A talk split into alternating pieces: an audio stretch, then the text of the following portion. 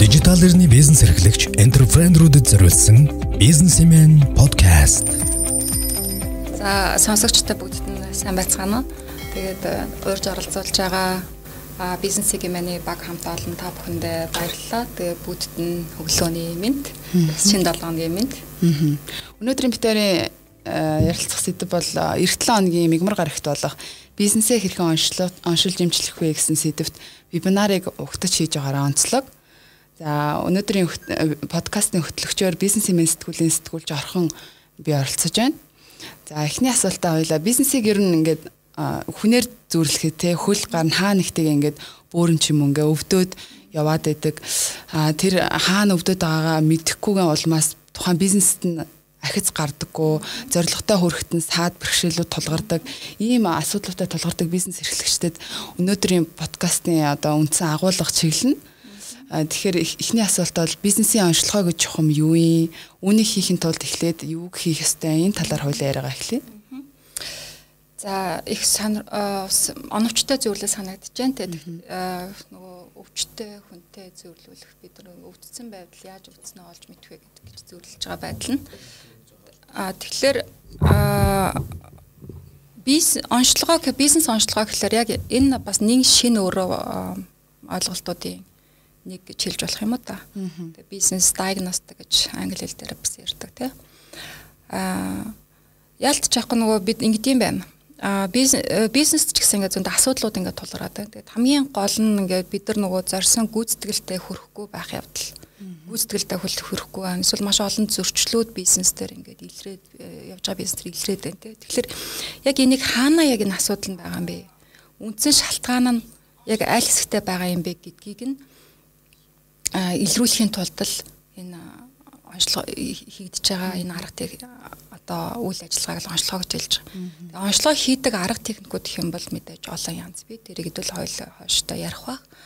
Аа нөгөө юу гэхлээд урьдчилаад хийх ёстой юм бэ гэдэг гэж асуусан шүү дээ. Юу хэлсэн байх ёстой юм бэ гэх юм. Тэгэхээр яг тэр бизнес эрхэлж явж байгаа авч явж байгаа хүн тэн дээр ажиллаж байгаа гол менежерүүд ч юм уу те яг энэ манай дээр энд байгаа асуудал асуудал байгаагаа үнэхээр сайн одоо хүлээн зөвшөөрөх хэрэгтэй. Хүлээн зөвшөөрөөд За яг энэ асуудал болоод байна.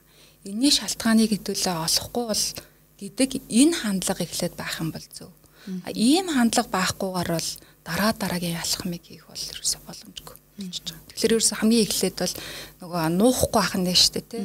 Үгүй штэ гэл нөгөө нэг ихийхдээ бидний нөгөө хандл одоо ингээ хараад хахад бизнес дээр ч тэр нийгмийн амьдрал дээр ч тэр те бид нар байгаа асуудалтайгаа нүүр тулахгүй жоохон зүгтах гад байдаг хандлагууд хажиглагддаг байхгүй ч зүгтах гад. Үгүй энэ бол зүгээр нэг юм хэмнээс болцсон баха. Үгүй энэ бол э, ганц хоёроо гарч байгаа юм чи үгүй баха ч гэх юм. Энэ л хэрэггүй гэсэн. Яг үнэн үнэнгээс асуудал байгаа юм байна гэдгийг хүлэн зөвшөөрөөл энэ өөрөө эхлэлийн хамгийн том зэг. Хамгийн түрүүнд одоо онцлогоо хийхин тулд эхлээ одоо зөв тавих нь шүү дээ тий. Асуудлаа эхлээд хүлэн зөвшөөрөх нь. За тэгээ тэрний дараас яг уу гэхээр а яг ямар арга техник гэх юм уу техникүүд би фреймворкүүд би тэрийг аль нэг нь барьж барьж авах вэ гэдгийг гэдгийг сонголтыг мэдээж хийж болно л доо. Тэгэхээр тэр жижиг бизнест бол бизнес онцлогоо байдаг араа өөр байна. Дунд жижиг дунд бизнес араа өөр байна. Том болохоор бас араа өөр байна. Тэгэхээр яг энэ саяны нөгөө хэлж байгаа жижиг дунд бизнес, томоохон энэ бизнес гэнэргээд ингээ нөгөө төвшин төвшин байна шүү дээ бизнесийн хөгжлийн төвшин, байгууллагын хөгжлийн төвшин. Энэ дээр нь байдаг өөр өөр нөгөө аргачлалуудын аргуудын талаар хэдүүлээ нөгөө вебинартаа би нөгөө илүүтэй ингээд яг тухай болгоноор ингээд үзүүлээ гэж төлөвлөсөн явж байгаа а байна. Тэгэхээр тэрийг сонгож авах нь байна. А хоёрт нь мэдээж өөрсдөө бизнесийг авч явж байгаа удирдлагууд, захирлууд, менежерүүд өөрсдөө өөрсдөө оншилж болно. Оншиг тавьж болно. Эсвэл тэн дээр одоо ур чадвар, туршлага, магадгүй бас итгэл дутаад байвал одоо их сайхан юм нэг мэрэгжлийн зөвлөх байгууллагууд зөвлөх үйлчилгээний байгууллагууд гараад ирсэн байна. Бас энэ тал дээр бүр өөрөө тунхаглагдсан зөвшөөрөгдчихсэн хувь зөвлөхүүд ч явж байна. Тэгэхээр энэ хүмүүс рүү хандах боломжууд бол нэг нэг нээлттэй болцсон байна. Мөн даашаа бүр монголоор хязгаарлагдахгүйгээр олон улсад нэлээд зөвшөөрөгдсөн одоо ийм эксперт зөвлөхүүд рүү бид нар онлайнаар хандаад одоо харилцах боломжууд гарцсан учраас энэ их даваа тал харагддаг. Ер нь бизнесийн байгууллагууд энэ онцлогоог яг авснаар, онцлогоог хийснээр ямар үр өгөөж авчрах вэ? Ерөөсөө тэр нэг тулгараад байгаа нэг асуудал байгаа дээ шүү дээ. Хамгийн ерөнхийд нь хэлэх бол нэг бизнесийн гүйцэтгэл маань сайжрахгүй. Нэг л газараа бид нар эргэлдээл, хоос эргэлдээл байна тий. Тэгэхээр тэр нэг аа шинж тэмдэглэл бид нар хараад байгаа байхгүй юу. Тэр шинж тэмдгийг үзүүлээд байгаа цаад шалтгаан нь юу байна вэ гэдгийг л олж харна. Энэ ярихад амрах юм шиг хэрнээ нөгөө яг амьдрал дээр ч өөр айгу олон юмны нөгөө нэг учир холбоосын дундаас тэр үүсчихэж байгаа учраас тэр олон нөгөө нэг нөлөөлөд байгаа суур юмнуудынх нь аль нь илүүтэй жин дараад байгаа юм бэ гэдгийг олж харахад л одоо энэ зорилго оршиж байгаа. Тэрийг олж харах. Тэгэхээр энийг тэр олон нөлөөлөд байгаа дундаас хүчтэй нөлөөлж байгааг нь олж харна гэдэг нь өөрөө нөгөө яг туршлага нөгөө арга зүй а гэдэг зүйлийг энэ дээр болоод байгаа байхгүй. Тийм учраас одоо жишээ нь Observe Consulting гэдэг одоо миний ажиллаж байгаа байгууллагын хувьд энэ дээр бидрийг бизнес онцлогооны ялангуяа жижиг дунд бизнесүүдэд зориулсан бүр онцлогооны юм тусдаа үйлчлэгээ гаргах гад тэрийг хөгжүүлээ явж байна л та. Бид нар бол нөгөө өмнө нь чинь ISO-с гаргасан стандартууд төр илүүдэд төлхөө ажиллаад тэр чиглэлийн ISO-гийн төсөл хөтөлбөрүүдийг бол хэрэгжүүлж байсан бол одоо ариун туршлагатай шүү дээ. 9 жилийн хугацаанд нэг 100 гаруй байгууллагуудад төсөл хэрэгжүүлсэн байна гэх тээ. Тэгэхээр тэр төслүүд ч гэсэн өөрөө өмнө дандаа яг тэр нэг хэрэгжүүлэх хүрээндээ дандаа онцлогоо хийгдэж эхэлдэг гэхлээр эхэлдэг байсан бол одоо заавал ISO гэхгүйгээр яг тулгамдж буй тэр нэг жижиг хамрах хүрээний асуудлуудыг нь шийдэж шийдэх замаар ийм үйлчлэгээ бол ороод явж явах жишээтэй тий. Тийм. Ер нь байгууллагад үүнээс өөр одоо онцлохоор ямар үр ашиг авчрахаар байна. Аа яг практик дээр тийм илүү. Ааха. Аа тэгэнгүүт шууд нөгөө бид нар чи олон төслөд хэрэгжүүлсэн учраас янз янзын сайн туршлагууд байна. Хамгийн одоо Ингэжээс 18 оны EBRD биш үү? EBRD-гийн шилдэг төслөөр манай нэг төсөл шалгаж байсан. Тэр манай клиент хүнсний мах усралт хуулдрын клиент байсан л да. Тэгээд EBRD чинь а нөгөө менежментийн ийм зөвлөх үйлчлэгээ авахт нь дэмжлэг үзүүлдэг ийм өөрөө ийм төсөлтэй байхгүй ийм одоо хөнгөлт үзүүлдэг үйлчлэгээтэй. Тэр үйлчлэгээс тухайн төсөл 50 хүртэл хувийн санхүүжилтийг авсан байсан төсөл. Тэгэхээр яг яг ийм бүх төслүүд дээр BRD жилийн дараа ингээд нөгөө зөвлөх хүчлэг хэрэгж дуусны жилийн дараа үнэлгээгээ явуулдаг юм өөрийн процесстэй байна л да. Тэгэхээр тэр процессор ингээд хэмжсэн чинь манай тэр харилцагчийн борлуулалт болон одоо гологдол энэ гээд үндсэн нэг хитэн үзүүлэлтүүд нь хоёр дахь өссөн байсан байхгүй. Хоёр дахь өс. Тэгэнгүүт тухайн жилийн шилдэг одоо хамгийн сайн ачивменттэй зорилгодоо давуулан биелүүлсэн төсөл байна гэж шалгарч байсан баг ч гэдэг тий. Тэгэхээр яг онцлогоо ингэж хийгээд системтэйгээр асуудлаа сайжруулад явчихлаар явхлаар гарч ирдэг үр дүн нь тэр шинж тэмдэг юуг илрээд байгаа шинж тэмдгийн цаад өвчлөлийг нь эдгэчихсэн юм чинь. Яг уу гүйцэтгэл өөрөө сайжирна гэхлээр. Нөгөө бидний нөгөө нэг номерыг хүсээд байдаг. Борлуулалт сайжрах магадлалтай сайжирдаг. Хамгийн гол нь нөгөө бидний хэрэглэгч штэ тий хэрэглэгч байхгүй бол ерөөсө бид нар ерөөсө байхгүй штэ. Тэгэхээр тэр нөгөө хэрэглэгчтэйгээ ажиллаж байгаа тэр одоо арга зүй, тэр сууг, тэр чиглэлийн тэр үйл ажиллагаа тэр өөрөө ингээд үр дүн гараад эхэлнэ. Тэгэхээр нөгөө хамрах хүрээнд бид нар ямар асуудлыг шийдэх гэж авсан бэ гэдгээс бас их хамаарад ямартай ч тэрний цаад тэр нэг үүсгэж байгаа асуудлыг нь алгачин гут чинь идгсэн хүн ямар адагтай адилхан л тэгэл өнгөс оролцол явчих нь ш. Тэрнтэй адилхан л яг бизнесээ үзүүлдэг. Тэгэхээр би нэг айгу том юм яг хэлж байгаа. Жишээ нь одоо юу гэдгийг хэрэглэгчийн яг үйлчлэгэн дээр хэрэглэгчийн сэтгэл ханамжийг гээд авъя л та. Манай ерөөсөө ингээд бид нар ерөөс хэрэглэгчийн сэтгэл ханамжийг чимждэг юм байдгүй юм байна. Яг одоо манай хэрэглэгч нарын хэдэн хувь нь тууштай үнэн чиглэж байгаа хэдэн хувийн шинээр гарч ирээд байгаа юм. Энэ тал руугаа бид нар хэдийн хэмжээний мөнгө цаас зарцуулаад байгаа. Эсвэл зарцуулах ёстой юм. Тэр гэдэг бүр ямар ч юм юу байж болох байдаг байхгүй юу? Одоо жижиг дунд бизнесэд бүр юу ч ямар ч алхам хийгээгүй. За яаж ханаасаа эхлэж мэдэхгүй гээд. За чинь ийм байлаа гэхэд энэ дээр бид нар онцлогоо явуулаад за онцлогоо явуулангуудаа за тэгвэл суур байдал нь ийм байгаа юм чинь. Одоо хэдүүлээ энийг энэ төвшөнд хүргэе гэдэг зорилгоо тавиад тэгээд тэр зорилгод хүрэх ажлуудыг ингээд хоёр тал ярилцж байгаа дизайнлаад үйл ажиллагаа гаргаад явуулчихлаар чинь яг тэр үр дүн рүү гал хүрдэг байхгүй. Тэрнгээр ингээд систем суурийг нь эхэлж хэмжиж үзэж байгаа, суур асуудлаа тодорхойлж байгаа, тэрийг хэмжиж яагаад тэгээд дараа нь ямар шийдлийг гаргах вэ гэд аа шийдлээ ингээд боловсруулж байгаа. Тэрнийхээ дагуу үйл ажиллагаа нөгөө явуулах акшн алхмуудаа гаргаж гаад ингээд системтэйгээр явуулчихлаа чи үр дүнд үнэхээр хүрэж байгаа. Тийм ерөөс.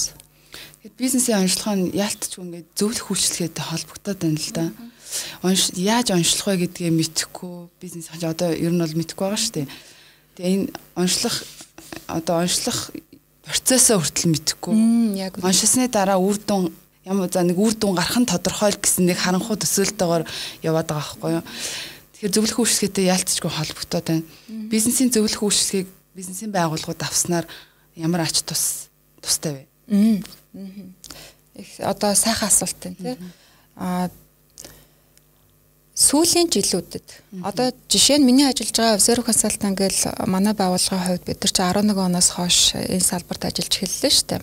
Яа тэр тусмаа ISO-гоос гаргасан стандартуудыг байгууллагт хэрэгжүүлэхэд нь яг нөгөө нөө хав яаж энийг хэрэгжүүлдэг эн чинь өөрөө юу гэсэн үг ямар алхмаар хэрэгжүүлэх юм гэдэг яг энэ тал дээр бүр бид нар ингээд анхдагч бог юм пайлот гэж ярьдаг тийм нөгөө анхдагчуд нь болоод анхдагч төслийг хэрэгжүүлээд гээд ингээд явлаа л та. Аа тэгэхээр одоо ингээ 10 жилийн өмнөхийг харьцуулах 5 жилийн өмнөхийг харьцуулахад одоо бид нар бас харьцангуй зөвлөх үйлчилгээний үн цэнийг нэгт ойлгож эхэлж байгаа тэр нэг соёл сууж эхэлж байгаа харагдаж байна. 10 жилийн өмнө 5 жилийн өмнө энэ дөр бол яг энэ сэтгэлгээний хувьд бол араа өөр байх. Одоо байгууллагууд ингээл төсөл хэрэгжүүлэе гэл ингээл уулзахад тэдний ярьж байгаа зүйл ингээд нөгөө араа өөр байсан байхгүй одоо яг тэр нөгөө суур философи ойлгоогүй суур мөн чанараа биш жоохон ингээд илүүтэй нөгөө нэг сертификат чухалч байдаг юм уу ингэдэг байсан бол одоо үнэхээр яг мөн чанараар нь ойлгож эхэлж байгаа ойлгоод эхэлсэн очи байгаа учраас бид бас их баяртай.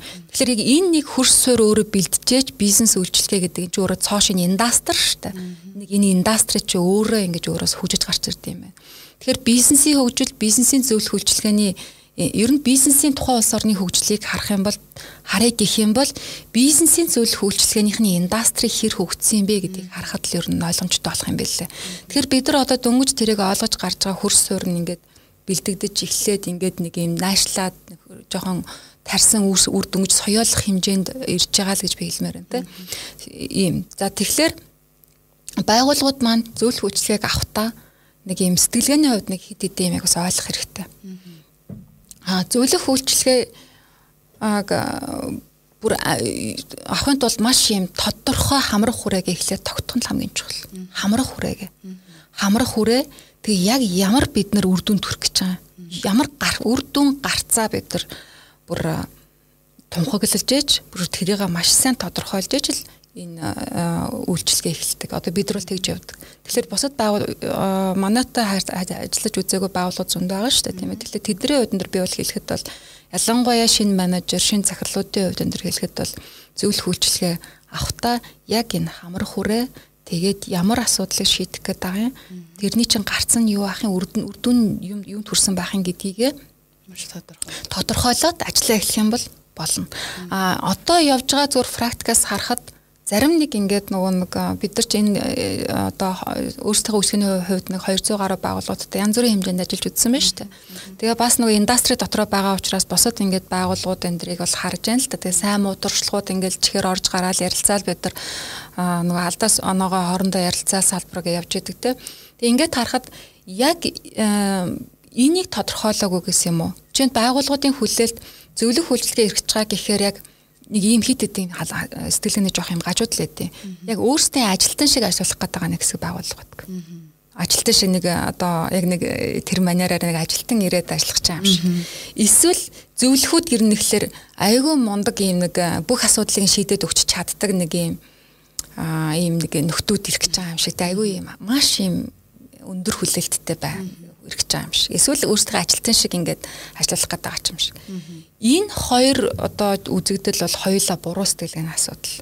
Зөвлөхөд бол өөрөө яг тэр нөгөө тухайн шийдэх гээд байгаа асуудал дээрээ туршлагатай тэр асуудлуудыг хит хит шийдээд үзсэн тэн дээр гарсан сүүлийн менежментийн болон тэр нөгөө академик мэдлэг боловсролыг чинь эзэмшсэн нэг юм зэр зэвсгээ шүү дээ нэг хэрэгэлдэг арга зүйгээр өөрийгөө өвч зэвсгэлцсэн тэр хамар хүрээндээ ийм л хүмүүсийг хэлж байгаа. Тэр хамар хүрээнээс гарах юм бол бас л нөгөөдгөн шин зүйл шүү дээ. Ийм яах юм гээд надад надад зөвлөх хүнд өөрт нь ахаад зөвлгүүлж хэрэгтэй л ч юм уу тийм байхгүй. Тэгэхээр энийг агуу сайн ойлгож ойлгочихвол юм бол асуудал зүгээр. Аа тэгээд би нөгөө онцлоод байгаа нь хэлэх гээд байгаа гол санаа нь бизнесийн зөвлөх үйлчлэгийг нэг талаараа хитрхи тэр нөгөө нэг асуудлыг шийддэг гэж харах. Эсвэл нөгөө талаараа зүгээр нэг юм хүмүүс ирж ярьж гаад одоо явцдаг ч гэдэм юм уу. Энэ хоёр хоёулаа туушарсан буруу одоо буруу хандлагууд. Магадгүй одоо юу гэдгийг тухайн байгууллагыг удирдах чаа тухайн ерөн шийдвэрийг гаргах чаа тэр нэг хүн л байгаа шүү дээ тэрний зан. Тэр хүний өөрийн магадгүй аль нэг ажлынхын туршлага дээр нэг тиймэрхүү муу кейс ч юм уу үлдсэн дэр байж болно те. Тэнгүү тэрнгээрээ зөвлөх үйлчлэгийг одоо зүйрлүүлж авч үзэх энэ дэр гэдэг хандлага байж байж магадгүй энэ иймэрхүү зүйл ах юм бол тэрийг одоо хоош нь тавьж гаад илүү шин нүдээр харах хэрэгтэй. Тэгээд зөвлөх үйлчлэгийг бол хамар хүрээгээ тодорхойлоод юунд дүр төрөнд хүрэх гэж байгаа ямар гарцд байх чаан гэдгийг хоёр талаас тодорхойлж бол авчих юм бол тэн дээр чинь ирэх гэж байгаа хүмүүс яг энэ чиглэлийн эксперт ирэх ёстой учраас асуудал авч чадна. Тэгээд нөгөө нэг гол point зөвлөх үйлчлэгээ авснаар ер нь бол хамгийн чухал эерэг өөрчлөлт. Нийтлэг ерөөсөө үлддэг бол ямар ч төрлийн зөвлөх үйлчлэгээ авсан тухайн байгууллага тэр өөрөө тэр чигээр мэдлэг олж үлддэг байхгүй. Шин мэдлийн хаалга олж үлдэнэ. Шин мэдлийн хаалга, шин мэдлэг. Тэгээд тэр зөвлөхийн авчирсан тэр арга зүгээр дамжуулаад дараа дараагийнхаа өөрсдийн одоо тэр шидэд тулгараад байгаа асуудлыг тэр арга зүгээр хандаад явчих. Нэг юм сайхан бүхэл бүтэн нэмэлтийн мэдлэг ур чадвар тэнд ороод байгууллагт үлдчихэж байна л гэж ойлгох хэрэгтэй. Энэ нь өөрөө ямар ч төрлийн зөвлөгөөлчлэнд байдаг том давуу тал нь. Тэгээд ер нь бол зөвхөн сонирхуулахад бол юм штэ. Э, нөгөө юм зөвлөх үйлчлэгийг ингээд гэрээ байгууллаа ч юм уу яг мэрэгжлийн байгууллагаттай хамтраад ажиллачаар Энд чинь цэвэр нөгөө нэг өгөх зарчим дээр явж идэг бизнес ахгүй зөвлөгөөчлийн салбарч. Цэвэр өгөх зарчим дээр, цэвэр халамжлах байдал дээр одоо одоо юу гэдгийг одоо өөрсдийнхөө туршлагаас ингээд харахад чинь бид нар ингээд асаус гаргасан дараа хэрэгжүүлэх гэж явж штэ төлөхөө бид нар энэ цөм. Тэгэхээр тэрийг дагсан олон олон янзын зөвлөлтөр байдаг л да. Аль нь дээр нь ч тэр нөгөө харилцагч маань биднээс маш олон янзын асуултуудыг магадгүй заримдаа ирж уулзалтуудыг энэ хийж яадаг. Тэр болгон чинь бид нар цаг зарцуулаад тэр болгонд чинь бид нар а нөгөө яриад байгаа юм дээр нь тодорхой хэмжээнд бид нар ном номоо шагаах эсвэл бид нар ахаад даашаа даашаа харилцдаг гадаад экспертүүд байд юм уу? Пир нөгөө зөвлөхүүдтэйгээ энэ дэр ярилцах нэрэл тэр болгон цаг зарцуулж цаг зарцуулаад эргэлзэнд хариултыг өгж байгаа энэ जैन тэ тэр ийм ингэж халамжлах үйл ажиллагаа заримдаа нь бүр 2 жил явж төсөл авсан ч байдгийг шүү Тийм. Тэгэхээр юу ч хэлэх гээд байна вэ нэг ингээд зөвлөх хүчгийн төсөл явчихаар эргээд нөгөө нэг зөвлөгтөөгөө тэгэл э, хэрэг хүсэх юм бол насан туршдаа чи ингээд харилцаад байсан тийм connection, тийм одоо харилцааны сугийг бий болгоод үлдээчдэг байхгүй. Ер нь бол манай дээр нийтлэг ялангуяа залуу удирдлагуудын үед манай аль нэг сургалт хөтөлбөрүүдэд хамрагдсан залуу удирдлагуудын үед энэ бол нийтлэг байдаг. Бараг бид нар үнгүү ментор, үнгүү коуч нь л гэдэг шүү дээ. Тэ хөөе захирлаа э, зөвлөхөө алуу тэгж кофе уучиг гэл тэгэл кофе уух өдрийн хоол идэх хооронд чинь хичнээн ярьж байгаа юм бэ тэ. Тэгэл цаа байж байгаа яг наадах чинь би тэрнтэй холбоодох чинь энэтэй холбоодох чинь гэл тэгэл бид нар яг тэрэн дээр бол а бидний нөгөө нэг одоо манай байгууллагын жишээ зөвлөхүүдтэй үед л нөгөө бид нар тийм байх хэрэгтэй бүр үнцүүлээ тунхаглалцсан. Магадгүй ёс зүйн код, ёс зүйн зарчимтай тэн дээрээ гар ус дараа дараа бүх юма зурцсан ийм энэ төр байдаг учраас аль болохлээр л манай харилцагч клиентууд бидэртэй холбогдож байгаа юм бол тэр болгонд чадлынхаа яриар бүх юм өнгөө өгдөг байхгүй. Тэгэхээр надад л сайхан санагдтiin. Би өөрөө чинь одоо 18 жилдээ ажиллаж тасралтгүй. Дандаа бизнесийн салбарт л та. Тэгээ өөрөө ингээд би zegт нөгөө бизнесийн байгууллагт бол эдийн засгчаас ингээд гүйцэтгэл хүртэл ажиллаж байсан. Тэгэл намайг эдийн засч байх үед намайг менежер байх үед ийм байсан бол надад ямар гоё гэл тэ. Гэхдээ чинь би бол ямар ч юм байхгүй ингээл юу дан нөгөө нэг ном юу ухаж ингэж хаалга тогшиж тогшиж явсаар байгаа л одоо ийм их сурвалжууд байж болт юм байна гэд өөрөө одоо тодорхой хэмжээний зүйл хийгээл явж байна л та тэ. Гэхдээ нэг хамрах хурааг бодох хэрэгтэй тий. Зөвлөг гэхлээр одоо юу гэдэг бүх юмний талаар ярьдаг юм бол биш шүү дээ.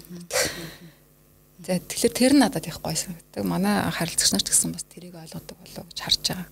Тэгэхээр зөвлөх үйлчлэгээ авахаас эмээдэг ч юм уу энэ бодож байгаа хүмүүст бол ийм бас одоо бодож байгаагүй тийм давуу тал чинь байдгийн шүү л гэж л онцлох гэдэг юм л да. Аа эргээд нөгөө онцлогоор руу ороход дундаас нь ингээд арай сонсогчтой арай өгөөчтэй байх үднээс подкаст арай жоохон өгөөчтэй байх үднээс асуулт асуу гэж бодлоо л да. Жижиг дундынхан ер нь их хөвчлэн онцлохоо бол маш чухал асуудал тий. Жижиг дундынхан бизнес бизнестэй онцлогоо хийхин тулд хэрхэн онцлогоо хийх вэ? Хамгийн түрүүнд тэднэрт юу гэж зөвлөдөг вэ? Та бүхний үднээс. Хамгийн түрүүнд би бол одоо ингэж хэлнэ энэ вебинарт би нэг юм жижиг дундуудын онцлогоо хийхтэн зориулсан хоёр юу гэн зэ. Хоёр яг өөрөө өөрсдөө үнэлгээгээ хийчих чадах хэмжээнд ашиглаж болох хоёр асуудалгыг өгнө. Аа за. Хоёр төрлийн. Аа за тэгэхээр тэр хоёрыг хийчих. За хийчээд тэн дээр угаас нэг оноо байгаа штэ. Хэдэ аа их олон үгүй гэсэн хариултууд гарч ирж байгаа. Гураас дэш үгүй гэсэн хариултууд гарч ирж байгаа. Шууд манай дээр цаг товлоод. Аа а очоод э, үнгүү штэ тэ ярьцлага их боломжийг бол бид бол олгож байгаа. Тийм. Тэгэхээр тэндээс эхлэх нь бол зөв. Зүйтэй гэж би хэлнэ. Айгуу юм гоё юм хамгийн богино одоо хамгийн товч одоо арга зам багхгүй юу. Өөрсдийнхөө асуудлыг одоо илүү э, нотлоожуулаад илүү одоо уялдааг нь олж хараад тэгээд ингээд ийм зөвлөхүүдээс чиглэл аваад байгаа. Чиглэл аваад харж байгаа. Бид нар ер нь яг тест байдлаар хамгийн түрүүний ихний юуг нь юм биш үү тий. Тэгэхээр үндсэн онцлогоо бол одоо бидний зөв бид нар ч гэсэн ингээд хэлбэршүүлээд гаргацсан. Яг э, жижиг дунд бизнес эрхэлж байгаа захирлууд үүсгэн байгуулагч нар өөрсөө өөрсдөө өөрөө өөрсдөө тестлээд үзчих хэмжээний асуудал байдлаар боловсруулад гаргачихсан байж байгаа. Тэр нь хөвчлэн таван талбартай тий.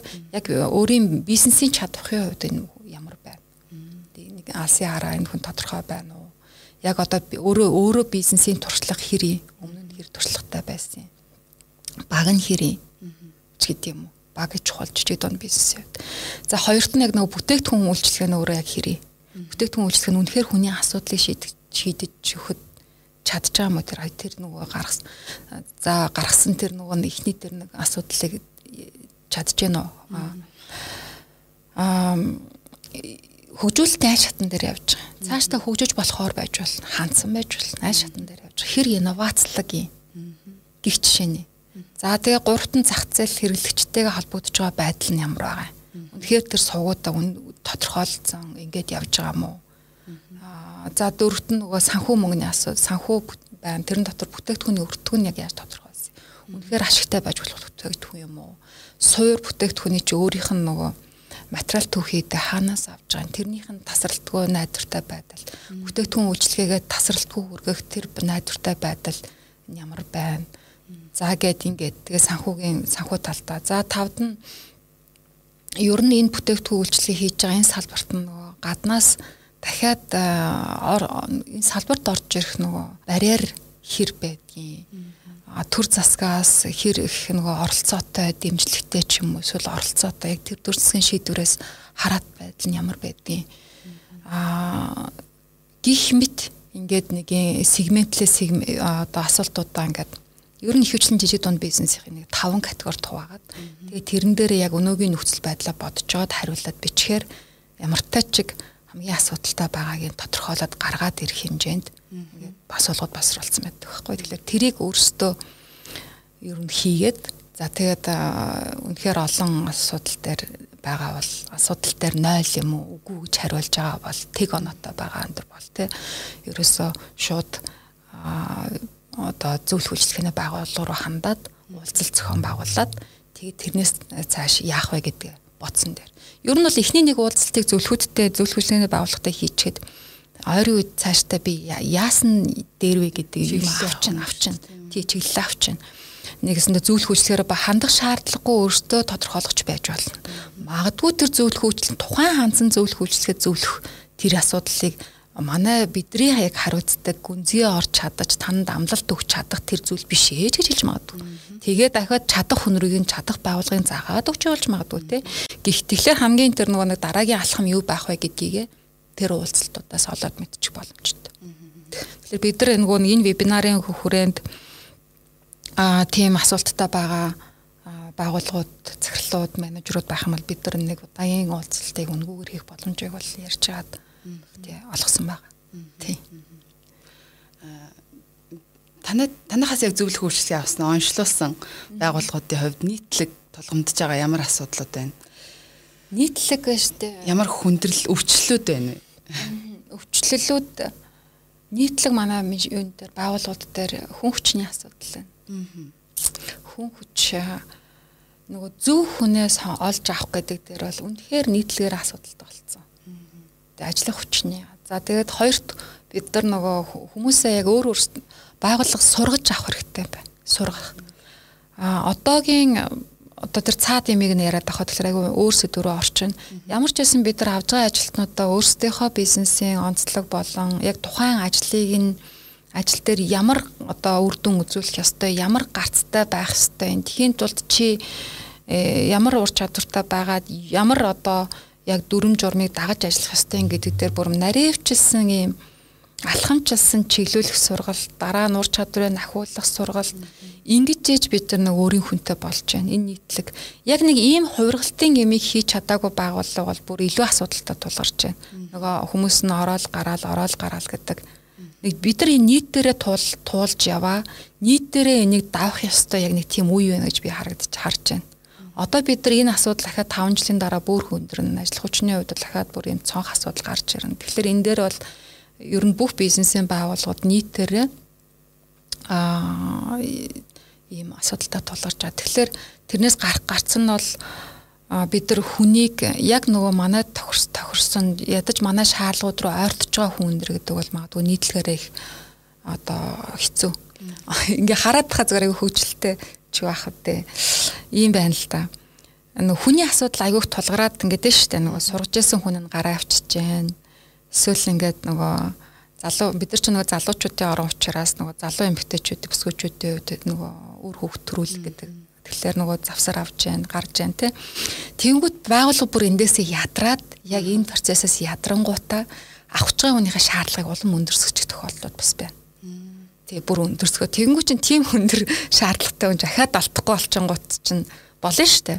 Тэгэхээр одоо ингээд нөгөө ачаалал давхурдал бус хүмүүстээр үүсээ дараа гэдэг ингээд дараа дараагийн асуудал руугаа хөтлөөд яваад байгаа юмнууд харагддаг байхгүй. За нийтлэг бол энэ. А хоёрт ямар өвчлөл байна гэхээр магадгүй яг ер нь ажиллаа ингээд процессор суурилж харах бол зүйтэй харагдаг. Бидний нэг процесс суурилсан сэтгэлгээ, эцэс суурилсан сэтгэлгээ гэдэг юм хэрэглэхийг бол зөвлөж явдаг л да. Энэ маань ерөөсөө ISO-гийн бүх стандартуудын зарч 7 зарчмын гол хоёр зарчим нөхгүй. Тэгэхээр яг энэ процесс суурилсан сэтгэлгээ, эцэс суурилсан сэтгэлгээг л ойлгох хэрэгтэй байна. Тэгэхгүй бид нэг процессгүй ингээд явсан юм зөндөө байдаг. Тэгэхээр асуудал ингээд процессор нь системлэгээр ингэж харахгүй дотроос нь ингээд нэг нэг нэг юм ажил дээр нэг юм нэг талбар руу илүү чухалчилж ингэж хараад тахлаар нэг жоохон юм юм замбраагүй байдал үүсээд тэгээд энэ ажлуу ер нь байгууллага өөрөө байгууллага болъё л гэж байгаа юм бол аливаа төр хийж байгаа бид нар нөгөө анх гаргасан тэр зорилго зорилт руугаа дөгч гэнүү гэдэг дээрээ л гэдгийгээ байнга эргэж авч явах хэрэгтэй. Тэгээд энэ болгон дээр дандаа баримтжуулалт тодорхой хэмжээгээр үлдээж дата мэдээлэл үлдээж явах хэрэгтэй. Тэгээд тэгжээж бид нар дараа дараагийн нөгөө шийдвэр гаргалтаа датан дээрээ суурилж ижил шийдвэр гаргах хэрэгтэй байгаа байхгүй. Тэгэхгүй ихэвчлэн тийм дата үсгөхөөс болоод дата үсгөхөөс болоод мэдрэмжин дээрээ шийдвэр гаргалтууд их байдаг. За нэг ингэж байгаа юм чинь тийх болоо да. Ер нь нэг ингэж харагддаг да. Нэг ингэдэг дээ гэд мэдрэмж. Гэтэл тэр мэдрэмж чинь тухайн хүний тухайн удирдлагын өөрийнх нь нэг хувь хүний л нэг кейс ахгүй юу. Тэгэхээр тэн дээр чинь дөрүүлээд ингээд олны шийдвэрийг байгуулгын имийг ингээд тийм шийдвэр гаргаад тахлаар тэр нь ингээд улам өвчлөлийг гүнрүүл одоо хүндрүүлдэг те. Аа тэгэхээр дататай болооч гол гол юм гол гол тэр процессууд дээр гол гол үзүүлэлтүүд үрдэнгүүдийг дандаа дата бий болгож яваач гэд. Ялангуяа одоо тийм учраас одоо бид нар нөгөө дижитал руу шилжих те харьцангуй одоо бол сая ковидын нөлөөгөөр их олон олон CRM ч байт юм уу олон ийм нөгөө автоматжуулж ашиглаж болох ийм програм хангамжууд үнгөө болох илүү сайжрах гэдэргээд бас гой давуу талууд гарч ирдэг шүү дээ. Энийг бол авч явахгүйгээр бид нар дата өсгөж чадахгүй. Тийм. Ядчил Excel Word дээр дата үсгэж сууж юм ярина. Датагүй учраас бид нар ихтэй тийм дата дээр шийдвэрлэл, ухаалаг шийдвэр гаргаал. Тэгэл тэрийг нөгөө нэг дараа дараагийн удаа шийдвэр сайжруулалт байхгүй байхгүй. Тийм ямар ч тийм мэдрэмжээр суурсан шийдвэр бол би өмнө энэ шийдвэрийг юун дээр суурлаад яагаад тийм шийдвэр гаргалаа гэдэг юм байхгүй болчих тийм. Тэгэхээр дараа дараагийн удаа сайжруулалт ярих боломжгүй болчих. Тэгэхээр энэ нэг хоёр зүйлийг л ялангуяа хүн хүчээ бүр тэр нөгөө яаж сургадаг байх уу гэдэг дээр бүр юм хувиргалтын юм системтэй болох хэрэгтэй. Тэгж болсон байгуулвал магадгүй цаашаага сайн явж байна. Одоо юунаас харахад бол яг тийм л байна. Аа за тэгээд хоёрт нь шийд дата дээр гарсан суурилсан шийдвэр гаргалт руу л жоохон тэрлүүл хичээ. Бол манай манай нийтлэг жижиг дундуудын хувьд бол хитрхи дата байхгүй байдаг байхгүй юу. Тэгээд яаж шийдвэр гардаг гэхээр тэгэл нөгөө захирал энэ гарах хэвээр л баг. Тэгээд хүн яг хувь хүний ур чадвараас хамаарал тэр бол цэрүүлдэж байгаа. Айгу туршлагатай ур чадвар туршлагатай өмнө нь бизнесийн туршлагатай байсан захирлууд бол бас нэг хантай ах шүү. За бүр шинээр одоо бизнесийгээ тэн дээрээ дагнаа явж байгаа туршлага муутай хүмүүсийн хувьд энэ бол ингээд таг нэг төвшин дээр очивол таг зогсчихдаг байна. Одоо үнээс хойш яах. Том төвшний төвшний бизнесүүдийн хувьд ямар асуудал их байна? Том төвшний бизнес мэдээч нөгөө нэг олон жил одоо манай Монголын кейсээр аваад үзэхэд эхнээ байгууллагууд 30 жилийн байгаа тэмдэглэж байна тий. Тэгэхээр 30 жилийн хугацаанд тэр байгууллагууд чинь үнэхээр сайжруулалт хийсэн өгчсөн байгаа ш. Тэгэхээр том байгууллагуудын хувьд аль хэдийн нөгөө процессууд нь тодорхой болоод ингээд гарцсан учраас харьцангуй системтэй сайн л та. Тэгэхээр тэдний хувьд бол асуудал бол арай өөр. Том байгууллагуудын хувьд нөгөө процессын дахин загварчлал хийгч гэдэг юм уу? Илүүтэй процессоо хөөсөн тим бизнесийн онцлогоонуудыг л хийдэг л те. Бас нөгөө салбар малбар салбараараа бас арай өөр. Тийм тийм. Тэгэхээр том бизнесүүдийн хувьд бол асуудал бол арай өөр. Тэд нар илүүтэй одоо онцлогоо хийсэн ч гэсэн илүү процесс руугаа процессын онцлогоонууд руу илүүтэй ороо авчина. А жижиг дундуудын хувьд бол асуудал их байдаг. Дээр их байдаг байна шүү дээ тий. Тийм. Бүтэц гэж хэлэх юм уу? Ер нь жижиг дундуудын хувьд аа бизнес онцлогоо хийдэг арга нь өөрөө бизнес канвагийн дагаж явж болдог. Эсвэл түрүүчийн хэлсэн нөгөө юм би нэг таван гол талбарлыг талбарыг барьж аваад явуулах байдлаар хийдэг.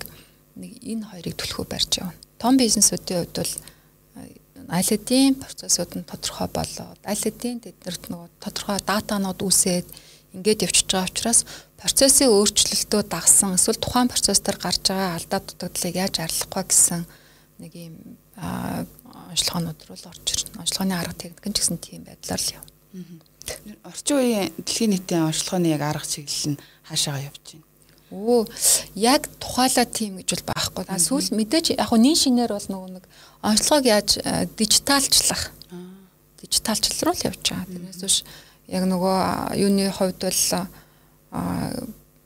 арга арга техникийн хувьд арга зүйн хувьд бол нөгөө л жижиг дунд том гэсэн үндсэн үндсэн нэг гурван том категори байна. Тэгээд дотроо мэдээж нөгөө бизнесийн индастригаас хамаарат бас онцлог онцлогуд бол байж байдаг байж болно. Энийгэл явж байгаа. Тэгээд сүүлийн үн чиг хандлага гэх юм бол яаж онцлогоо дижиталчлах уу, яаж зөвлөх үйлчлэг бүр онлайн болохгүй гэдэг рүү л явж байна. Бид нар ч гэсэн бас яг эднэрийг бас хараал явж хараал яаж бид нар өөрсдөө өөрсдийнхөө үйлчлэгийг илүү дижитал руу шилжүүлэх үү яаж онлайн офлайныг хослуулах уу гээл те тэгээд тодорхой тодорхой элементүүдийг ингээл оруулж ирээл өөрсдөө үйлчлэгэнд цар тахлын энэ үед э, бизнес эрхлэгчд маань одоо нэг бас нэг шин сорилтыг бий болгоод байна шүү дээ те. Бүгд ер нь одоогийн нөхцөл байдалд бол яг эхэлж байх үетэй харьцуулахад тасан зохицох маягтай болж байна гэж эхэлж байна. Дижитал энэ эерэг талын өөрчлөлтүүдийг бас нөгөөтэйгөр их авчирж байна гэж хэлж байна. Таны хувьд бол менежментийн зөвлөх хүний хувьд бизнесүүдэд яг энэ үед энэ цаг үед ямар зөвлөгөөг төлөхөө өргөж байна вэ?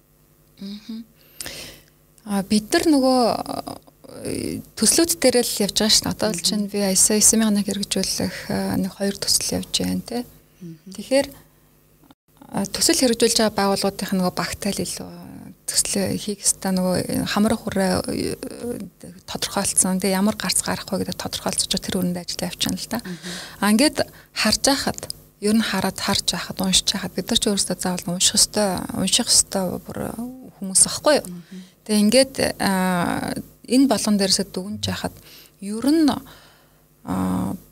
цар тахалж бай цар нэг юм эдийн засгийн аливаа нэг юм хүндрэл шок цочрол ийм зүйлүүд уулын байгууллагатай тэрийг сайнаар олж харах юм бол эдгээр зүйл эдгээр одоо тохиолдлуудын дараа үлдсэн байгууллага томорч чаддаг байхгүй. Томор нь эсвэл нөгөө нэг үнэхээр юм тогтвортой байх тэр нэг чадварыг илүү суулгаж байгаа юм л та. Тий. А тэгэхэд яаж тогтож үлдэх вэ гэдэг дээр асуудал байна шүү дээ. Яаж тисэж гарах вэ? Яаж тогтож үлдэх вэ гэхээр нөгөө ерөөсөө л борлуулалтаа л харна. Манай борлуулалт муудж гэнэ үү? Борлуулалт үйлчилгээний маань дүн яаж? Тэр чинь л хамгийн том индикатор шүү дээ. Яаж яах гээл те. Тэрөө тэр маань борлуулалт үнэхээр муудаад байгаа бол их сонирхолтой. Одоо ч ингээл манай харилцаа зарим клиентуудын үед борлуулалт нь бүр бүр хоёр дахь өсөж байна тийм бизнесүүд биш шүү дээ. Хоёр дахин өсөж जैन. Тэгэнгүүт энд бэлтгэлгүй байсан учраас хэдийгээр ингээд цаана ави ави гэдэг болооч бэлтгэлгүй байсан учраас энийг шууд үйлдвэрлэх боломж нь байхгүй гэдэг ийм асуудалтай ч тулгард юм байна тий. А гэтэл бол за тэгэхээр ерөөсө танай борлуулалт яаж ийн гэдэг байхгүй. Танай борлуулалт хэрэг унаад байгаа бол та нар үнэхээр бодох хэвээр асуудал болчихж байгаа. Тэгэхээр тэр уналтын шалтгаан нь тэр борлуулалт муудаад байгаа шалтгаан нь юу юм бэ гэдгийг олох хэрэгтэй хэрэглэгчийн худалдаа авч чадвар унсан гэдэг үгээр бол хааж болохгүй. Энэ нь бол ерөөсөө биш шүү. Үнэхээр хэрэглэгчийн танай хэрэглэгчд хэрэглэгчийн худалдаа авч чадвар унснаас болоод танайх тэгээд байгаа юм уу? Эсвэл танай хэрэглэгчдийн хэрэглээний тэр нөгөө зан үйл өөрчлөгдөд байна уу? Эсвэл орлого бүтээгдэхүүн байгаад байгаа юм уу? гэдэг яг тэр нарийн шалтгааныг л илүү хааж олоорой л гэж хэлмээр. Илүү хааж олох. А тэрийг тэрийг үнэн үнэнхөө үнэн зөвөр хаагаад олсон тохиолдолд одоо ажиллаж болж байгаа хэрэг. Тий. А хоёрт аливаа байгууллагын аливаа байгууллага болох гэж байгаа юм бол тэр нэг ганц хүний худалдаа байхгүй нэг нэг захирал өөрөө өөртөө ажлын байр бий болохгүйгүй л бол тий. Одоо тим бизнес тим бизнесийн хувьд бол өөрлөлтөө за нэг пүрүү хатан өөрөө өөртөө нэг ганц ажлын өөрөө өөрийгөө ажилтаа олох гээд нэг юм хийж байгаа бол өөр штэ. За Гэтэл тэрийг бүр би байгууллага болгоё гэж зоржил байгаа бол тэр байгууллагын юмхээр хөгжил үндсэндээ тэр байгууллага томортлоо, тогтворчлоо, тухайн удирдлагын өөрийнх нь хувь хүний хөгжлөөс шууд хамаарч явж байдаг. Тэгэхээр хувь хүн тэр байв бизнесийг чиглүүлж авч явж байгаа алсын хараг тодорхойлж байгаа тухайн захирал өөрөө ийм үеүүдэд өөрийнхөө тэр нөгөө нэг сурч боловсрох, унших, хуваалцах гэдэг энэ цагийг бол хасаж тань хизээж болохгүй уламж танарчулах хэрэгтэй. Хэрвээ энэ ийм одоо уншдаг, тархитлагаатайгаа ажилтдаг те за тэгээд тэр мэрэгжлийн хүмүүстэй уулзаж ярилцдаг, дүнэлт хийдэг энэ цагийг л хасах юм бол танай бизнес бүр эргэлзээтэй, бүр асуудалтай бол. Тэгэхээр энэ бол заашгүй зүйл. Хоёрт нь борлуулалт чинь юунаас олж унаад байгаа юм бэ гэдэг цааш шинжилгээг нь ямар нэгэн байдлаар хийж хариултыг нь бол Тэрнээс биш айгүй юм бүдүүн юу зургаар манайх э, одоо хэрэглэгчийн худалдаа авалт байгаа линкцэн болоо даач юм уу ямар нэгэн тийм бүдүүн тайлбар бол ерөөсөө байжлахгүй. Тийм л хоёр зүйл хэлмээр. За баярлалаа. Манай өнөөдрийн зочноор Observe Consulting зөвлөх хурцлыгны байгууллагын менежментийн зөвлөх Бүрүү хатан оролцлоо. За эх 7 хоногийн мегмар гарагт Бүрүү хатан зөвлөх маань бизнес цэнийг вебинарын хүрээнд бизнесээ хэрхэн оншилж имжлэх вэ гэсэн сэдвээр сургалт зохион байгуулна. За сургалтаараа эргээд уулзцгаая. За өнөөдрийн подкастын сэдв ялангуяа жижиг дундынханд маш өгөөштэй байсан байх гэж найдаж байна. Баярлалаа хэрвээ нэг ч гэсэн зүйлийг нөгөө сонсогч нар маань за энийг бас дараа дараагийн удаа сонсох одоо жижиг дунд бизнес эрхлэгч залуучууд те магадгүй стартап эхлүүлээ явж байгаа залуучууд энэ сонсоод нэг ч гэсэн зүйлээс одоо тусгаж авсан байх юм бол одоо маш их баяртай байх болно. Тэгээд эргээд одоо бизнесийн менежерч болон манайх руу аль аль нь руу ингээд нээлттэй хандхад хандаарай гэж бас хүсмээр байна. Тэгээ альва одоо цааш цааштай том том зүйл бол эхний нэг тийм харилцах алхмаас эхэлдэг шүү гэдгийг бас хэлье. Манай бизнесийн нэг сургалтын багаас өнгөрсөн одоо сургалтаас эхлээд сургалттай зориулсан тусгай social системийг бий болгоод нэвтрүүлээд ирсэн байгаа. За энэ ямар учиртай гэхээр оролцогчид маань тос одоо системд нэвтрэн мөн зөвлөх маань орж ирнэ. Тэгээд тухайн сэдвийнхаа одоо групптэй ороод зөвлөхөөс шууд тэндээс асуулт зөвлөгөө авах боломжтой. Чинь маш гоё юм байна. Тийм мөн дээрэс нь одоо вебинарынхаа бичлэгийг нөхөж үзэх боломжтой. Ийм давуу талыг олгож байгаа. Аа бүр батан зөвлөхийн үед бол урдчлаад одоо энэ вебинарт бүртгүүлсэн оролцогч нараас эхнийхээ асуумжаа тэндээ оруулаад шууд авчих боломжтой. Тийм байна. Би хоёр одоо асуулга асуумж бэлдсэн байгаа. Тэрийг би энэ системдээ оруулаад а тавьчээ тэгээ тэрийг нөгөө бөглөж вебинарын өмнө бөглөөд ирүүлчих юм бол бас эргээд нөгөө вебинарын төгсгөлд асуулт хариултын үед энэ дэр магадгүй тэр зүйлүүд дээр тодтогч ярих энэ дэр гээд илүү вебинар өгөөчтэй болж болох юм. Тэгэхээр бол би тэр вебинарыг сонирхож байгаа одоо альва залуучуудад аль нөгөө би хал асуулгаа оруулна. Тэгээд тэрийг өмнө аль болохоор бүгд хичээгээрэй л гэж захимаарай тий. За баярлалаа. Сонсогчд маань манай бизнес имэн подкастыг байнга сонсохыг хүсвэл бизнес цэгийн вебсайтын подкаст булангаас за мөн гар утасныхаа подкаст аппликейшн дээрээсээ бизнес цэгийн гэж хайн дагаан бүх дугааруудыг сонсох боломжтой. За мөн дүрсээр та бүхэн үзхийг хүсвэл YouTube бизнес цэгийн сувыг сонгож дагаарай. Тэгээ дараагийн дугаараараа уулзлаа. Баяртай. За. За баяртай. Баярлалаа.